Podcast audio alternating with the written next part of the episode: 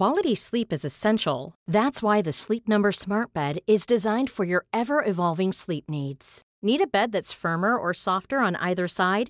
Helps you sleep at a comfortable temperature? Sleep Number Smart Beds let you individualize your comfort so you sleep better together. JD Power ranks Sleep Number number 1 in customer satisfaction with mattresses purchased in-store. And now save 40% on the Sleep Number limited edition Smart Bed for a limited time. For JD Power 2023 award information, visit jdpower.com/awards. Only at Sleep Number stores or sleepnumber.com. Imagine the softest sheets you've ever felt. Now imagine them getting even softer over time. That's what you'll feel with Boll and Branch's organic cotton sheets. In a recent customer survey, 96% replied that Boll and Branch sheets get softer with every wash. Start getting your best night's sleep in these sheets that get softer and softer for years to come. Try their sheets with a 30-night guarantee. Plus, get 15% off your first order at bollandbranch.com. Code BUTTERY. Exclusions apply. See site for details. Hi, I'm Daniel, founder of PrettyLitter. Cats and cat owners deserve better than any old-fashioned litter. That's why I teamed up with scientists and veterinarians to create PrettyLitter. Its innovative crystal formula has superior odor control and weighs up to 80% less than clay litter. PrettyLitter even monitors health by changing colors to help detect early signs of potential illness. It's the world's smartest kitty litter. Go to prettylitter.com and use code ACAST for 20% off your first order and a free cat toy. Terms and conditions apply. See site for details.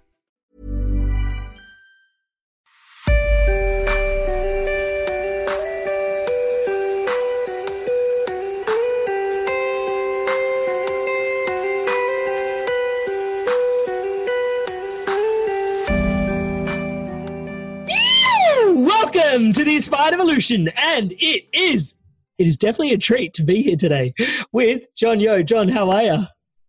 Hi, good, thank you. Good, thanks. It's really a pleasure to have you here. For those that are tuning in to John for the first time, John is an executive coach. He helps leaders share strategic messages in meaningful ways. He's known for his ability to articulate complex things very simply. And if you go looking around on YouTube and finding some videos around John, you will notice this to be very true.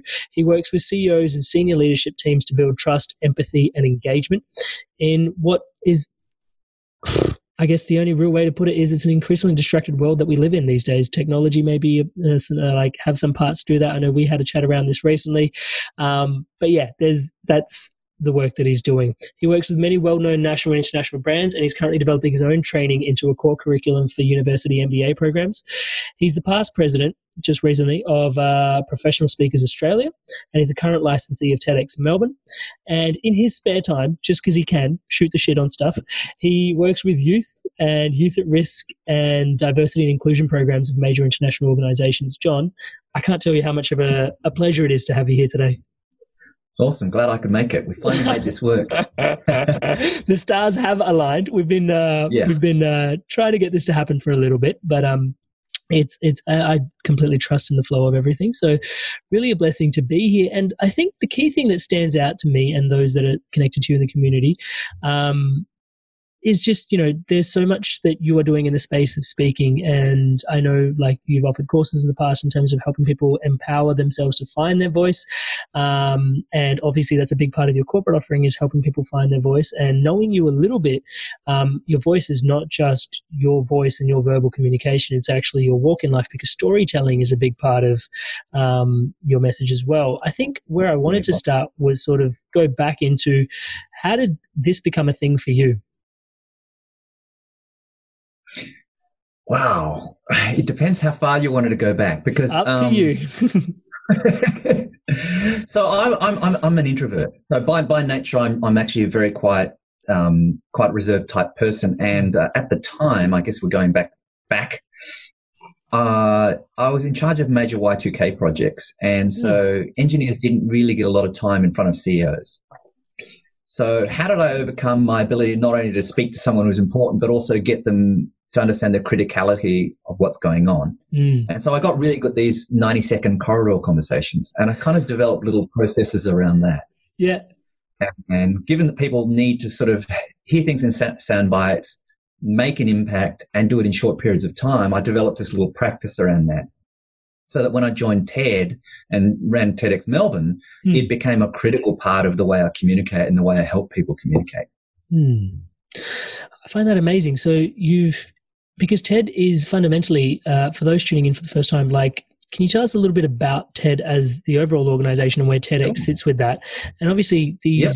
talks are designed to be exactly what you've shared short and impactful. Yeah. So TED began in the mid 80s uh, around a concept called ideas worth spreading. Mm. And originally, it was really around three particular domains technology, entertainment, and design, and their mm. convergence. Right. At the time, they hadn't converged. Uh, since then, obviously that convergence has happened. It's broadened its scope to be all sorts of things. You know, anything who's doing something remarkable in their area of expertise. So you've got, mm. you know, philanthropists, business people, you know, uh, people like Dalai Lama and Al Gore, people who've kind of got some sort of um, place and statement that they want to share, but also people doing remarkable things. So you have these very young people no one had ever heard of that come up with these great ideas. Mm. And so it's really a platform for exploring what the potential future of where we are in and what that world could potentially look like. And so in the about 2005, the TEDx community was created, which is really a way for the TED community to extend beyond the standard conference, which was once a year at the time. Right. How do we have year round? How do we have it local? How do we engage people in places that don't physically come to California where it was physically being recorded at the time? Yeah. Uh, it's since moved. But, um, and so TEDx then became, I guess, a broadening of that platform for local organizers to do local based things, but with a global uh, impact. Yeah, right. That's amazing. And so I've heard you say that if there's one thing you do in life, it's you've got to see if you can qualify and get along to a TED, TED event. Yeah, totally. I, I think, I mean, not just my event, I think everyone in that community is very future focused very um, optimistic mm. and very uh, solution oriented. And so the attitudes and values and conversations of that community is extremely, uh, almost say addictive. You know, like it's, it's kind of like, wow, this is possible. This is people believe in me. People think that this is possible. You know, that these these are the ways that we could potentially make it if we choose. And so it became a great positive reinforcer of not only of your ideas, but also great challenges to your assumptions and values mm.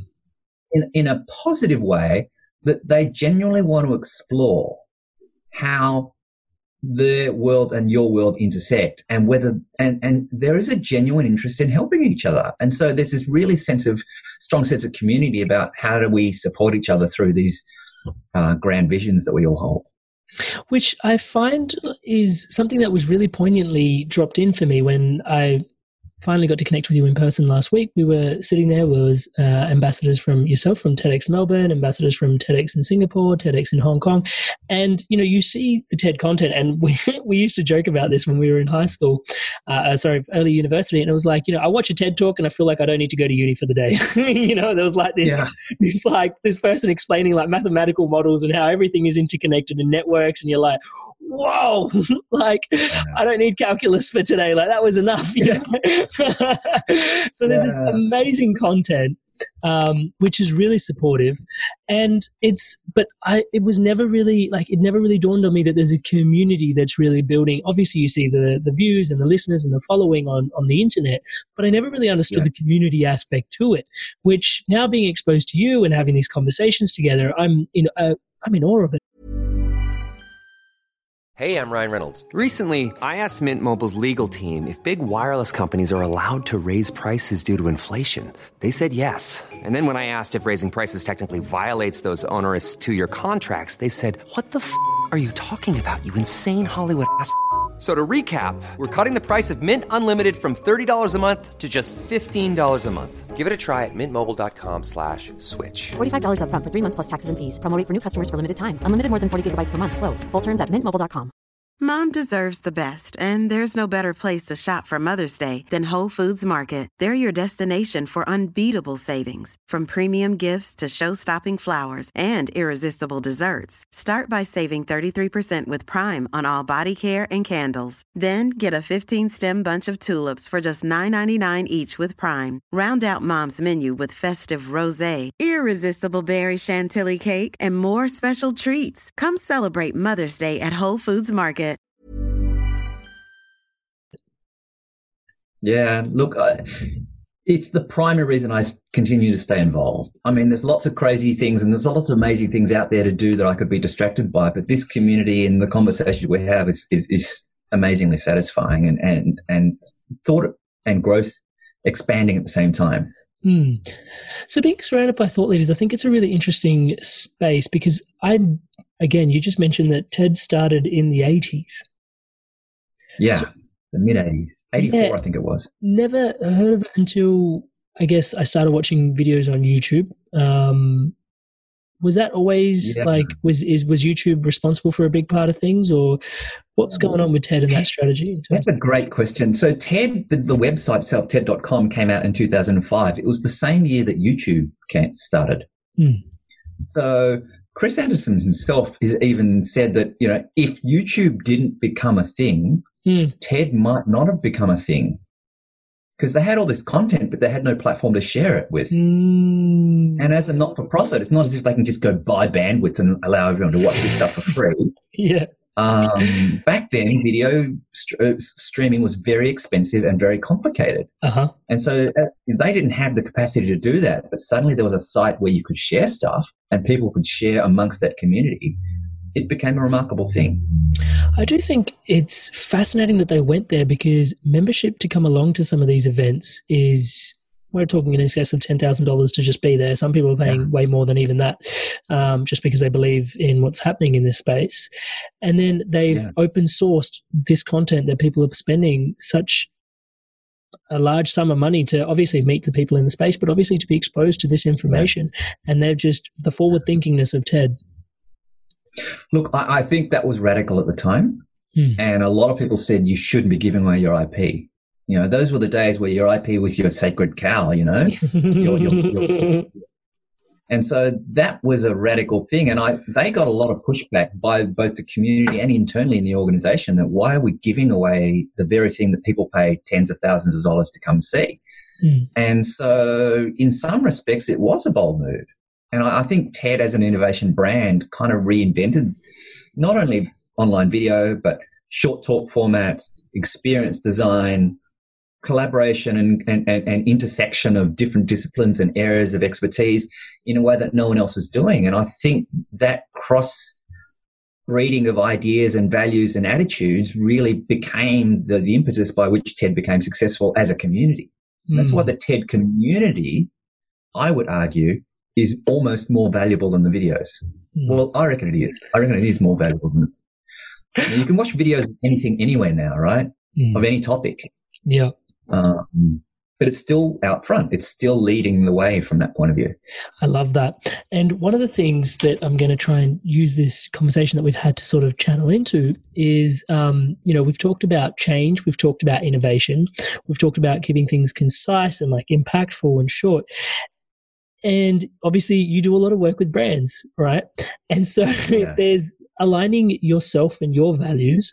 Um, my my own self as an like as a case study is you know Amrit, the inspired evolution, values unity, transformation, aligns with a brand such as Mindvalley, and dropping into that and understanding that actually these guys have done a lot of work in this space prior to me, and it's really easy to embed myself in this ecosystem as an individual because my values line up with the values of, you know, this wider ecosystem.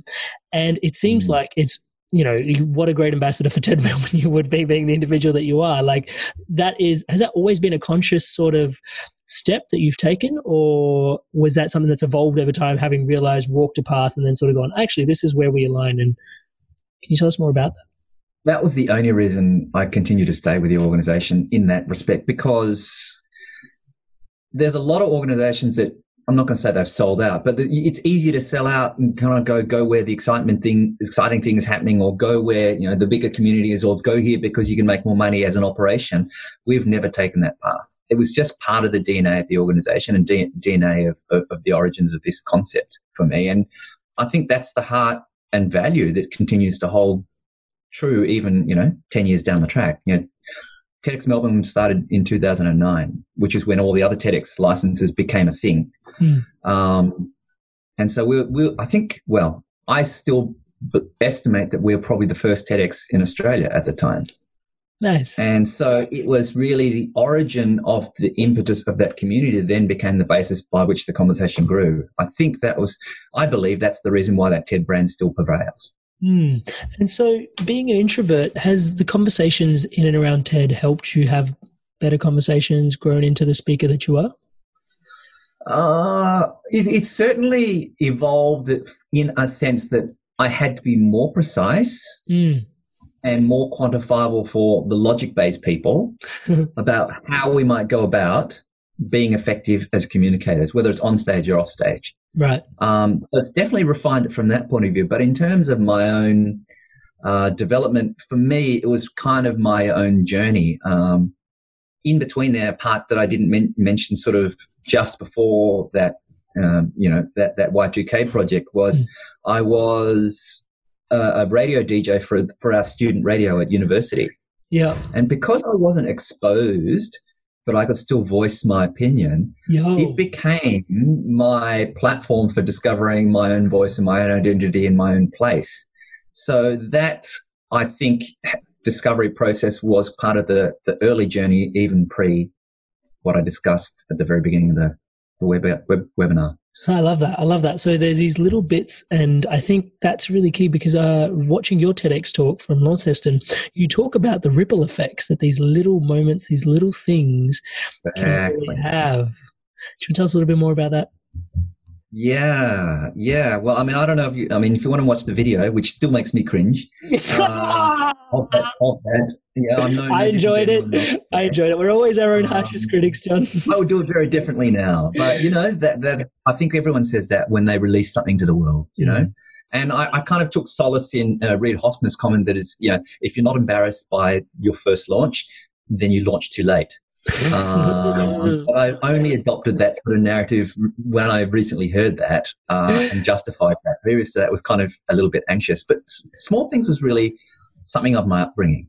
Mm. Uh, in that my father was always about, you know, don't forget, you know, these people, they're struggling. They're always looking for opportunities and all it needs is these little things to make, you know, give them chance. These small things can make a big difference. Mm.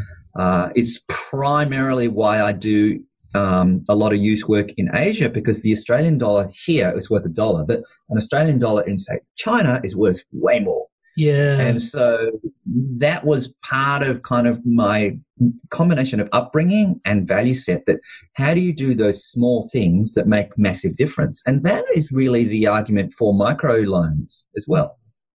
You know, Grameen and, and the microloan movement has transformed so many of these small communities simply because these $25 donations make massive differences to these small businesses mm. in remote and rural or, you know, disadvantaged areas. And so it's just really an understanding that knowing where you put X plus effort brings X plus Y value. Mm. Uh, and so if you understand the, the nature of that, then that can be applied almost to anything. And that's the whole premise underneath uh, 80 20 as well. Yeah. 20% of your effort produce 80% of your outcome. You know, same thing.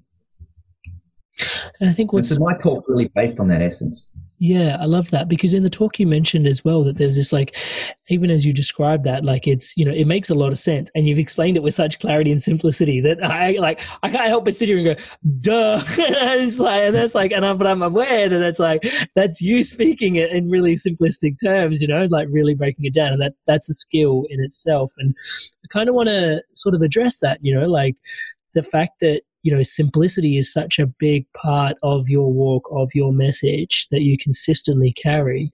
And um and just you know it's something that i'm consistently learning as well on my own journey. And if i may share just a little bit is one of the things i've actually been learning a lot especially in the personal development world is when people are overcomplicating things they're selling me something. yeah. Yes, totally. totally. and I was like, yeah. oh. and I was like, oh, if someone's keeping it simple, like some of the, like, let's just look at Eckhart Tolle, one of the, one of the people that I had the blessings to be mentored by, and he's just like, the power of now, just yep. be here now. It just is now. Uh, it's like, oh, that's so infuriatingly simple. totally. So, where does this passion for simplicity for yourself come from? Um, I have an analytical brain, mm-hmm. so I think it's got a lot to do with you know, um, there's a little bit of leverage in that. Uh, there's a little bit. Uh, some would argue there's an, an, inherent laziness to not do more than I need to. Uh, there's a little bit of uh, the way of Zen. There's a little bit of art of war. All these elements that you can understand the first principles. Mm. You can you can you can extract extra, extract create extraordinary value or outcomes mm. simply because understanding the nature of power of momentum and focus. Mm. And so it's that simplicity that gives you a lot of leverage or capacity to, to overcompensate for the input and therefore create all sorts of things, uh, all sorts of opportunities, etc. Amazing. So one of the questions I've got for you is on momentum um, because that was something that has really dropped in really deeply for me that people don't actually talk so much about, right? Um, I think it's really undervalued. So the podcast here, The Inspired Evolution, exists as a weekly show. Every week we jump on, we have these amazing conversations with amazing individuals such as yourself, continuously inspiring my growth, my evolution, and those of the listeners. And it's just been profound for me just knowing like all I've done is be consistent. That's the only thing I've really done. And perhaps, you know, there's a whole conversation around laziness, which you started, by the way. I do, I do see myself as quite lazy as well. Like, and I honor that as part of being like, again, the path to least resistance is the yeah. one that I usually follow, right? And there's, there's a sweetness yeah. to it, but there's also, you know, some shortcomings to that. And so having that conversation, like, just really like momentum um, has been such a profound thing that you know I find the conversation is not being had around it. I think it's funny because when you often state something simply, they kind of go, "Is that all?" As we're trained for some reason to think the complexity is the answer. Yeah. And if you think about first principles, none of those are complex. Mm. Yet they're all universally and infinitely effective. Yeah. Yeah. And I, I, I think I think people don't want to think about first principles, and that be- mostly because it takes a lot of time, it takes a lot of effort, and in sometimes it's confronting. Mm. It actually goes in the face of what you've always believed, and it's that I'm going to say denial, but resistance, probably a better word, mm. that causes that momentum to be lost because we spend all our effort trying to break our inertia mm. rather than all our effort optimizing around our momentum. Mm. Yeah, which is a very subtle but profound difference, right? Instead of trying to resist the old, focusing on the new and moving your way towards that, which, yeah. And so in that space, I'd like to segue into, you know, as the curator, as you call it, of TEDx Melbourne, you know, there's these incredible themes. Like the last one was um, rebels, revolutionaries, and us, right?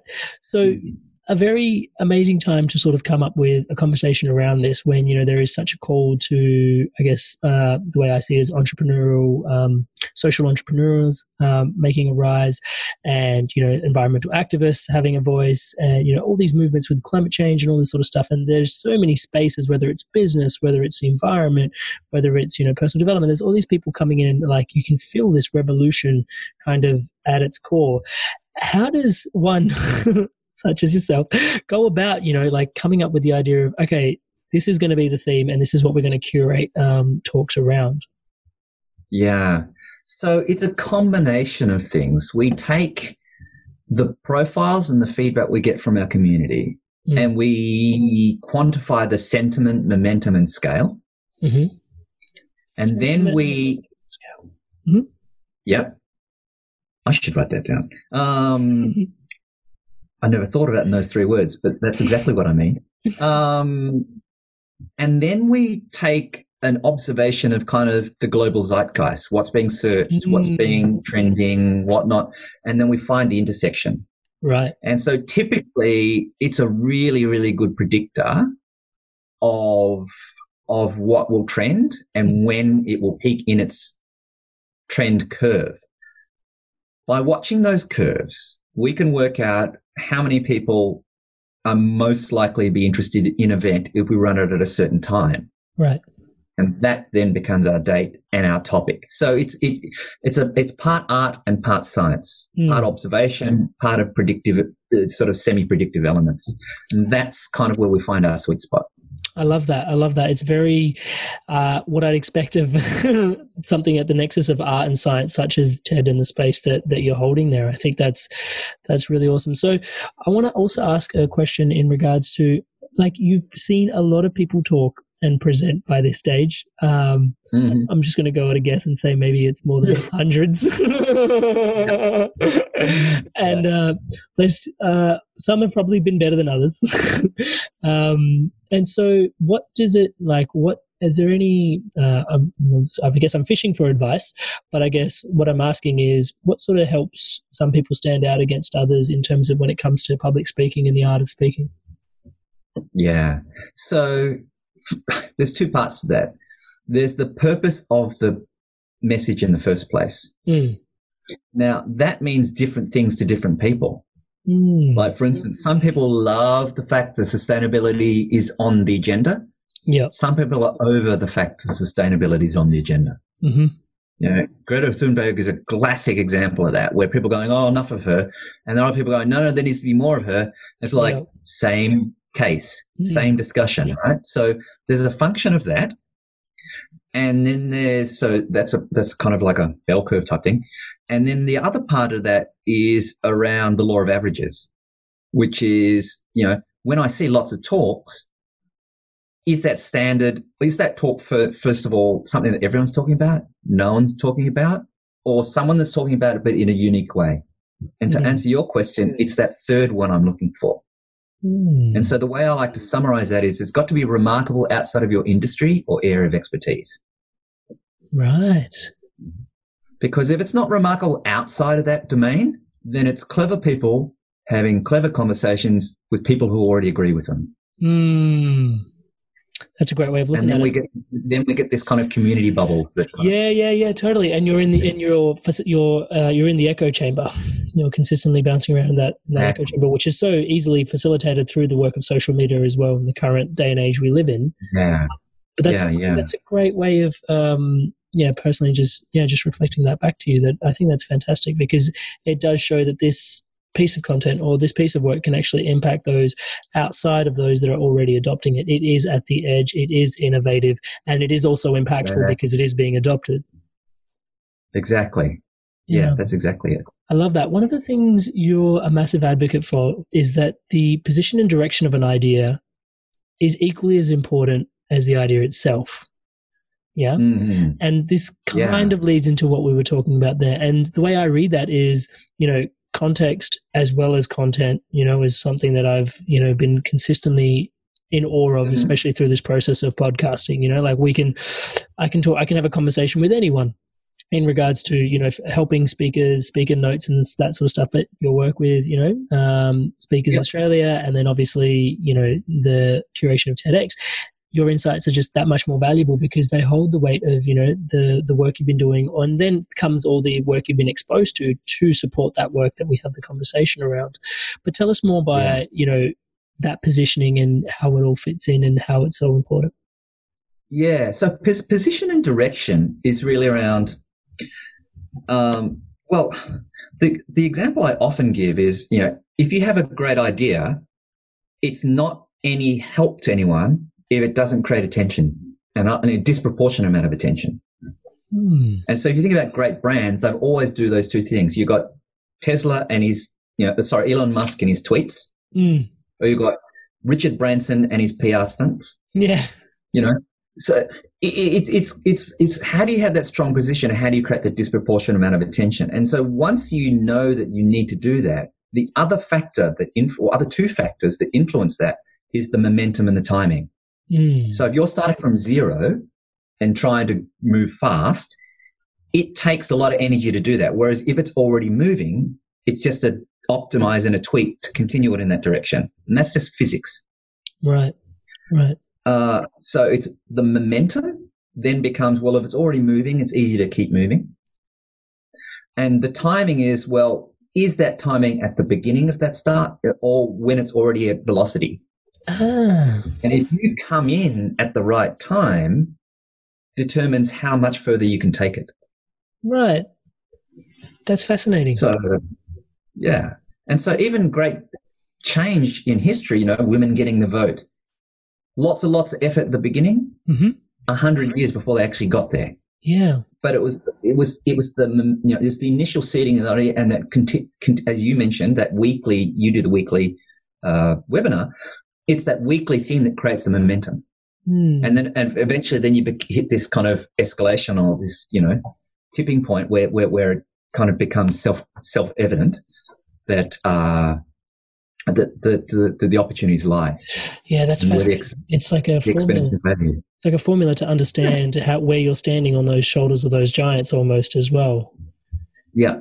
Yeah, brilliant. So one of the things, John, that's coming forward for me at the moment is you, as you said, are quite analytical, and you've created this life for yourself where you know you uh, i would argue manage to do what you love which is having an impact and you know but your background is in is in engineering. So you're speaking having an impact but your background is in engineering.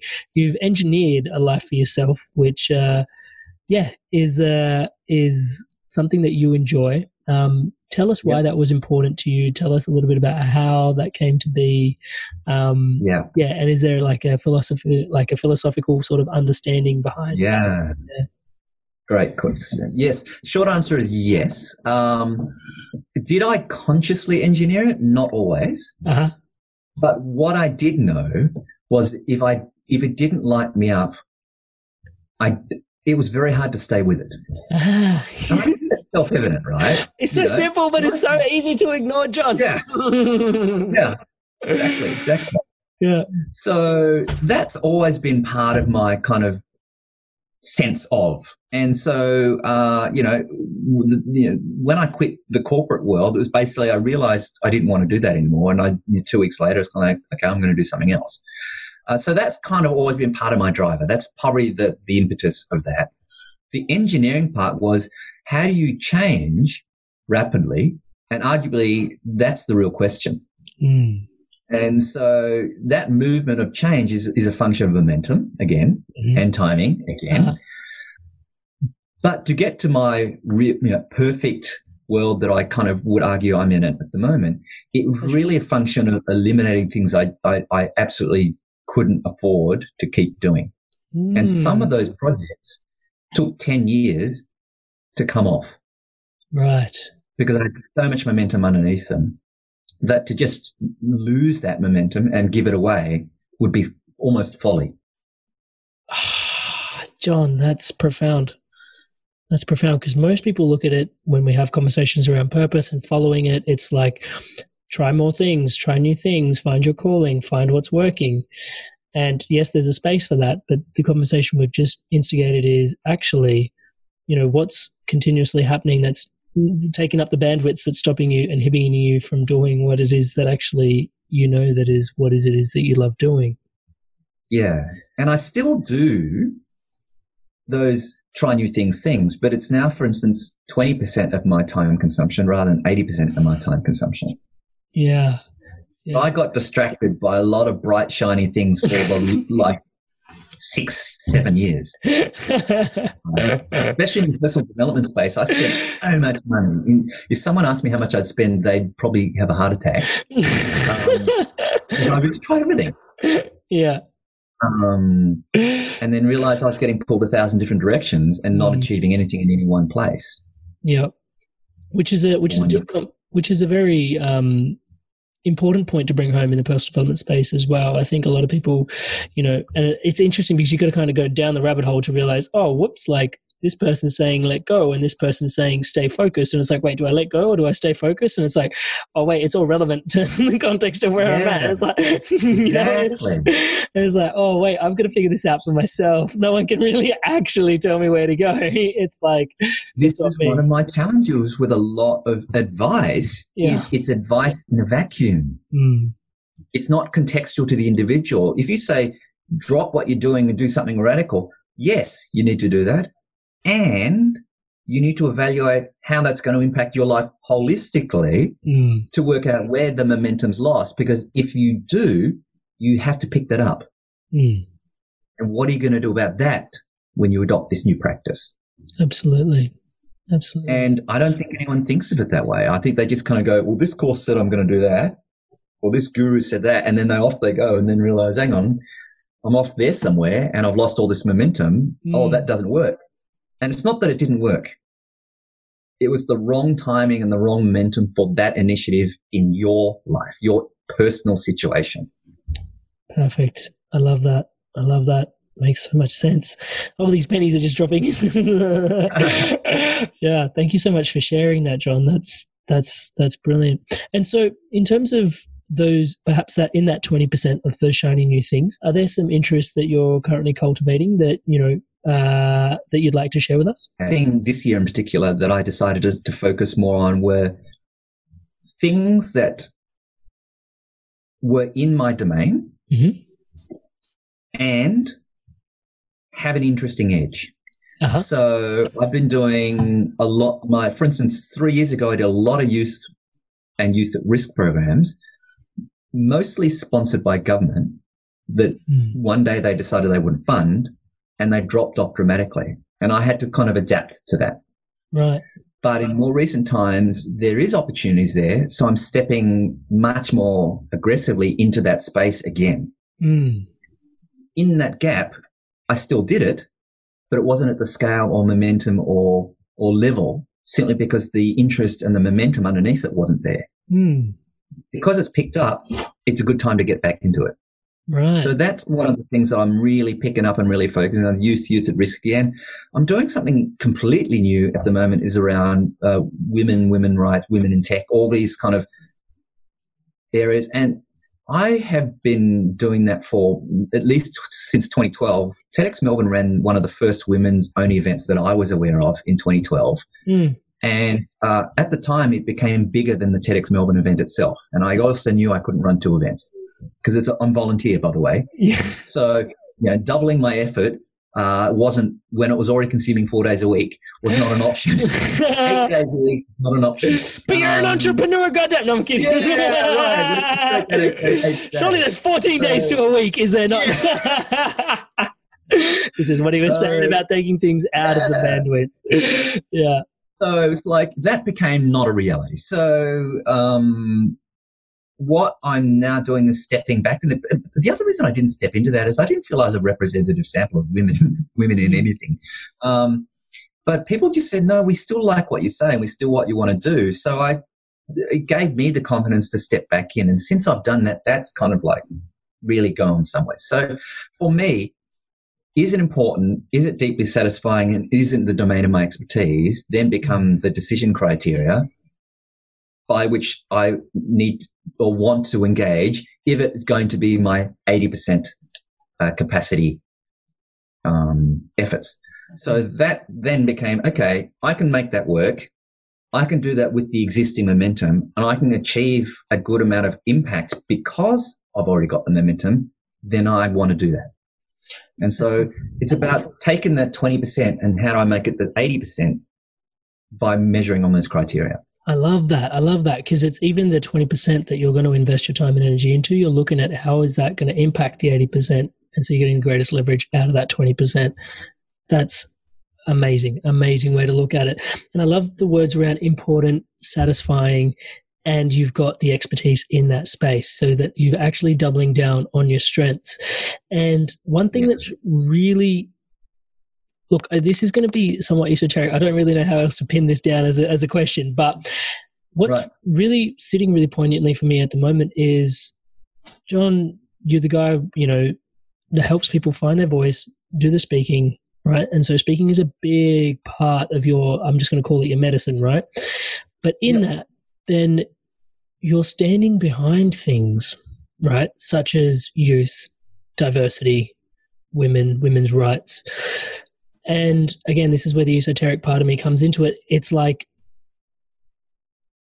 you're sort of holding down that awareness that actually, if you do find your voice, you now have a responsibility to channel it in a direction that is meaningful, important, it will be spiritually satisfying. And if you have the expertise in it, that's kind of what you've got to go go follow. Um, I do want to just yeah. take my hat off to it for a second, but also just sort of flag it and also get your insights in that. Thank you. Uh, look, and I, if you kind of boil it down, I think we have the moral responsibility to be the best person we can mm. and to express that in every way that we can. Because we're not, we're undermining our potential. And if we're undermining our potential, then we're undermining our opportunities. And if we're undermining our opportunities, we're undermining my, my momentum again. So how would you not do that? I love the way you broke that down. It makes a lot of sense when you say it that way. And so that conclusion is very easy to derive from the formula. yeah. Yeah. Yeah. So again, it just becomes very simple at that point, and, and it's that simplicity that, that creates the leverage. Mm. Mm. Amazing. And so what else is um, the the focus of you know outside of um, outside of speaking when you're doubling down and you're working with these women's rights and women's rights in tech and you're doing work with youth is it trying to invest your time and energy into helping people find their way or what's going on in that space that is inspiring? So in that space it's primarily focused around how do we help people find clarity in who they are and what they want to say? Mm. How do you give them the confidence to articulate that? And then what structures would they need underneath that to do it consistently? Ah, so you're activating leaders and helping people find their yeah. voice in that space. Yeah, exactly. So they can continue to have that ripple effect that you talked about. Exactly. Sorry, I'm joining all the dots here. yeah, yeah. I mean, you bring up my primary driver, which is to empower people to reach their potential and encourage them to do the same for others, because then we have an amplification effect. Right. And a lot of people focus on being their best and doing their best, but then that only affects their own personal domain. And mm. I don't think that our value to the community and the way we get rewarded is by self-serving attitudes and values. Mm. The only way humanity and community and culture and business and everything else that we believe is important to us can can really grow and amplify is, is we're constantly investing in that bigger picture. Mm. John, you can say the same for France. Can I ask you a question? And this may be a bit weird to ask this question, but how did you get there in terms of learning that in order for me to help like my my empowerment is to empower others right there would have been a certain amount of work you would have done on yourself to empower yourself to find yourself find your calling find your mission find your work find your 80% that you want to double down on invest in your momentum yeah. strategically time that and yeah. get there but then at some point realizing that actually oh my wagon is hitched to the wagon of all of those that you know is going to go out and create the the ripple effect you know that yeah. kind of like I don't see that happening overnight. You know, it's like me waking up and going, "Oh, yep, my mission is to help everybody else activate." You know, it's it's like a yeah, yeah, yeah. Yeah, can you but, talk about that? Sure. So, uh, yeah, look, it, it, uh, yeah, it's a good point. So, if we don't feed ourselves, so to speak, mm. then there's no way we can ever help anyone else. Mm. So, in a way, there is a conscious selfishness, but it's for a purpose. Mm. And it's only initially for survival. Mm. And then it's for expansion. But I mean, the best analogy I can come to that is an analogy I was given relatively recently around a tomato plant. If I just got a tomato and put it on the desk, it will wither away into nothing. Mm. Nothing happens from it. If I take that tomato and take the seeds and put it in the ground, I'll get a tomato plant. I know that sounds obvious. I can choose to eat all the tomatoes, in which case I have nothing next year. Mm. I can choose to eat, I don't know, say half the tomatoes and plant half the tomatoes and get an abundance of tomatoes. Mm. There's only a point you can only eat so many tomatoes. Mm. Where I just took half that crop and planted it, half that crop planted it, half that crop and planted it, I'll end up with infinite tomatoes. right? Yeah. and then you can't not add value. But well, first of all, you can only eat so many tomatoes, but you can't not add value by just giving it away. Mm. Not literally, but what's the value of that giving? Whether it's a tomato or your time or your effort or in, you know, investing any like you can't stop a tomato being a tomato and you can't stop a tomato amplifying and multiplying. That's a law of nature. Mm. And we're a seed of potentials just like the tomato. And so how do you take what you have, be the best you can, be the most flourishing thing that you can be in order that you have excess for other things to amplify? And so then it then extends beyond me to, well, how do I give other people tomatoes and teach them how to share tomatoes? but in this case, it's advice or support or, you know, anything else. The value you create is by investing in yourself. But there's a point where the excess then you can, can't consume. You, by default, you have not have to give it away, but the only logical next There's also no value in keeping it either, right? Like if I had infinite tomatoes, where the hell am I going to put them? um, so why not create value out of that and encourage and and and uh, let that become the platform or conversation by which more things can happen. So I don't know if I, when you say I've got there, I I, I would argue that I've not got there. Mm. Uh, but how do we continue to nurture that that possibility of that infiniteness? Mm. Um, and so it then becomes a law of nature, then becomes the law of, be, you know, of our being, then becomes the law of humanity, because we're not really separate. Mm. Yeah, I love that conversation, and thank you so much for sharing that. I knew it was only a matter of time. I was going to start talking about this economic economy of uh, ecosystem of possibility and the community yeah. amplifier that you believe in, um, which you know is. It, I'm in. Rom- I, I can see a romance brewing for myself in, in, the ideology. You know, for me, it's all about connecting people and ideas. That's my whole thing, and just that idea in itself is is profound. And um, I love the I love the way you described it just then with the tomato metaphor. I'm actually surprised you said you got that from somewhere. It, it sounded like completely your own, because um, it just spoke to yeah. yeah. what you shared in terms of the econ- the ecosystem of possibility in the community amplify. Is there anything else you want to share with us in regards to that? Well, I think that was a it just occurred to me that in a separate video by a guy called uh, Alan Watts mm. did a video about the planet. Um, a tomato plant has tomatoes and a planet has people. So when a tomato plant grows, it grows tomatoes, but when a earth has people, it peoples. And so he has this really interesting sort of analogy, almost the same conversation about that. So I would go maybe go look at some of the An- uh, Alan Watts videos where um, Trey Parker, the guy that does South Park, animated some of his works. Ah. So all of those are worth watching. Yeah, all of them are worth watching, but one is the one about the tomato. I love that. I um yeah, Alan Watts is by far the philosopher that lives most in my head rent free. Uh, just incredible work of just the the entertainment with which he brings Zen philosophy to the West is just unparalleled in my humble opinion. Um, mm-hmm. So on that note, John, who like are there people that inspire you on your path at the moment? Well, it, it's somewhat I don't know I'm always exploring because I'm hmm. always discovering clever people doing clever things. And even the right message at the wrong time doesn't necessarily get grounding, you know?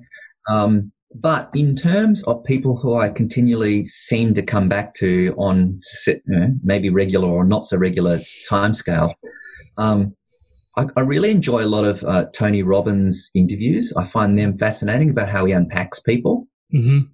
Um, I just discovered literally yesterday or the day before yesterday, a guy called uh, somebody Parish. Can't remember his name.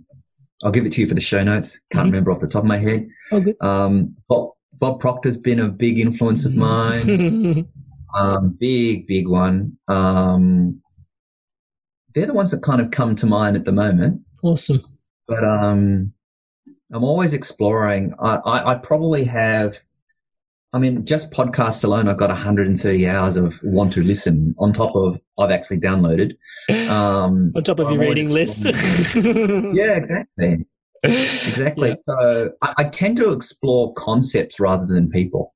Mm. And the reason for that these days is because it's the diversity of opinion on a single concept that I think I feel I can ex- generate the most uh, understanding and value because it's the unique perspectives that let me go, I agree with that, or I don't see that. Why am I not seeing it the same way? Or what is this angle that I've not heard of before Mm. on the same concept that allows me to explore that concept from lots of different angles that I wouldn't necessarily see if I just came in. Mm. So these days I tend to explore concepts rather than people. Um, but in the beginning, it was lots of individuals. Yep, yep, yep. I think that's really profound because what you're also sharing is basically the formula somewhat to creativity, right? There's the way Steve Jobs would put it, in terms of it's all about just joining the dots, and no two people can put the dots the same way because they're of a very different makeup. Yeah, Yeah, exactly.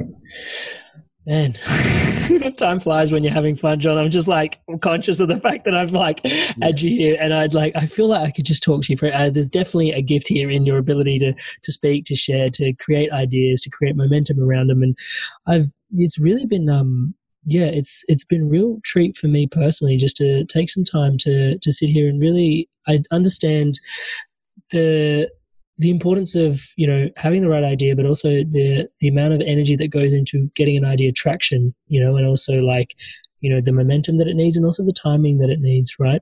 Um, and also like creating the conversation around creating bandwidth for you know things that are in your life that are already having momentum and perhaps they need to fizzle down in order for you to have the momentum around the things that you really want to have. Those have been like some really really key takeaways. And obviously having you here and like the conversation around simplicity and yeah just instilling that into your life you know um, i think it may be very easy for the listener to perhaps just overlook how structured and how simple all the little bits and pieces that you put together and articulated and how straightforward they really are. But then i can see just through your experience how much of a volume of work it takes to actually build that into crafting that simplicity is actually a whole discipline in itself. So thank you so much for taking the time the energy and the Um, presence to share that with us here today. And also all the work you put into yourself to, to be able to inform this wonderful, yummy conversation that we've had. Um, before we dive out, is there anything else you'd like to share with the with the listeners? Um, no, no, not really. I just, yeah, stay the path. Believe when you see something and it lights you up that it's that is the right way, Mm, and you know, be willing to. The, in order to have something new, you've got to give up something as well. I think Mm. that's that's a really important part of that. I love that. I love that. And so, for those that want to tune in to John, um, the best place and the best way to do that would be Probably LinkedIn.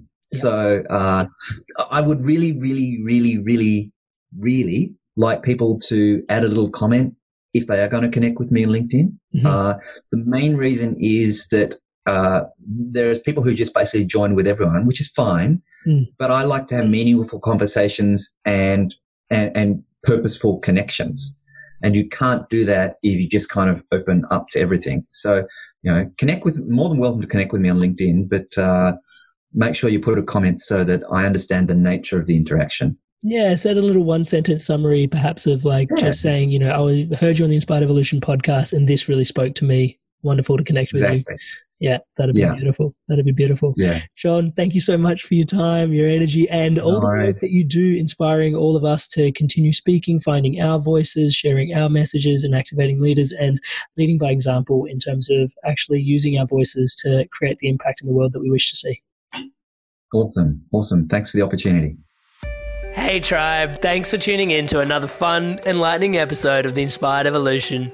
I've been loving all the feedback and personal stories of love, uh, health, and growth. Your feedback and stories are incredibly welcome. The easiest way to connect with me is via my website, which is www.amrit-sandu.com. You can leave me a message or a comment. It's one of my highest values to connect, so I love to connect and love to hear from you.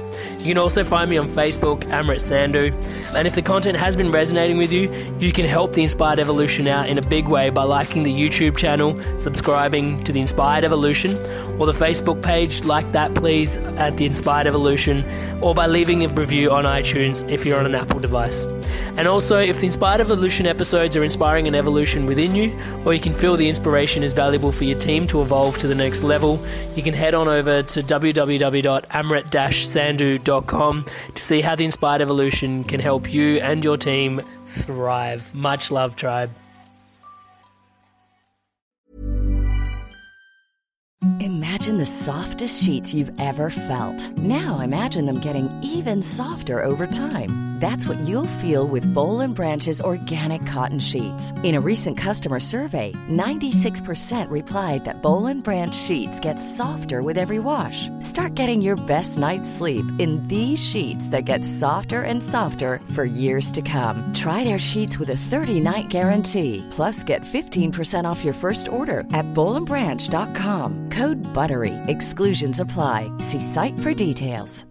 Hi, I'm Daniel, founder of PrettyLitter. Cats and cat owners deserve better than any old fashioned litter. That's why I teamed up with scientists and veterinarians to create PrettyLitter. Its innovative crystal formula has superior odor control and weighs up to 80% less than clay litter.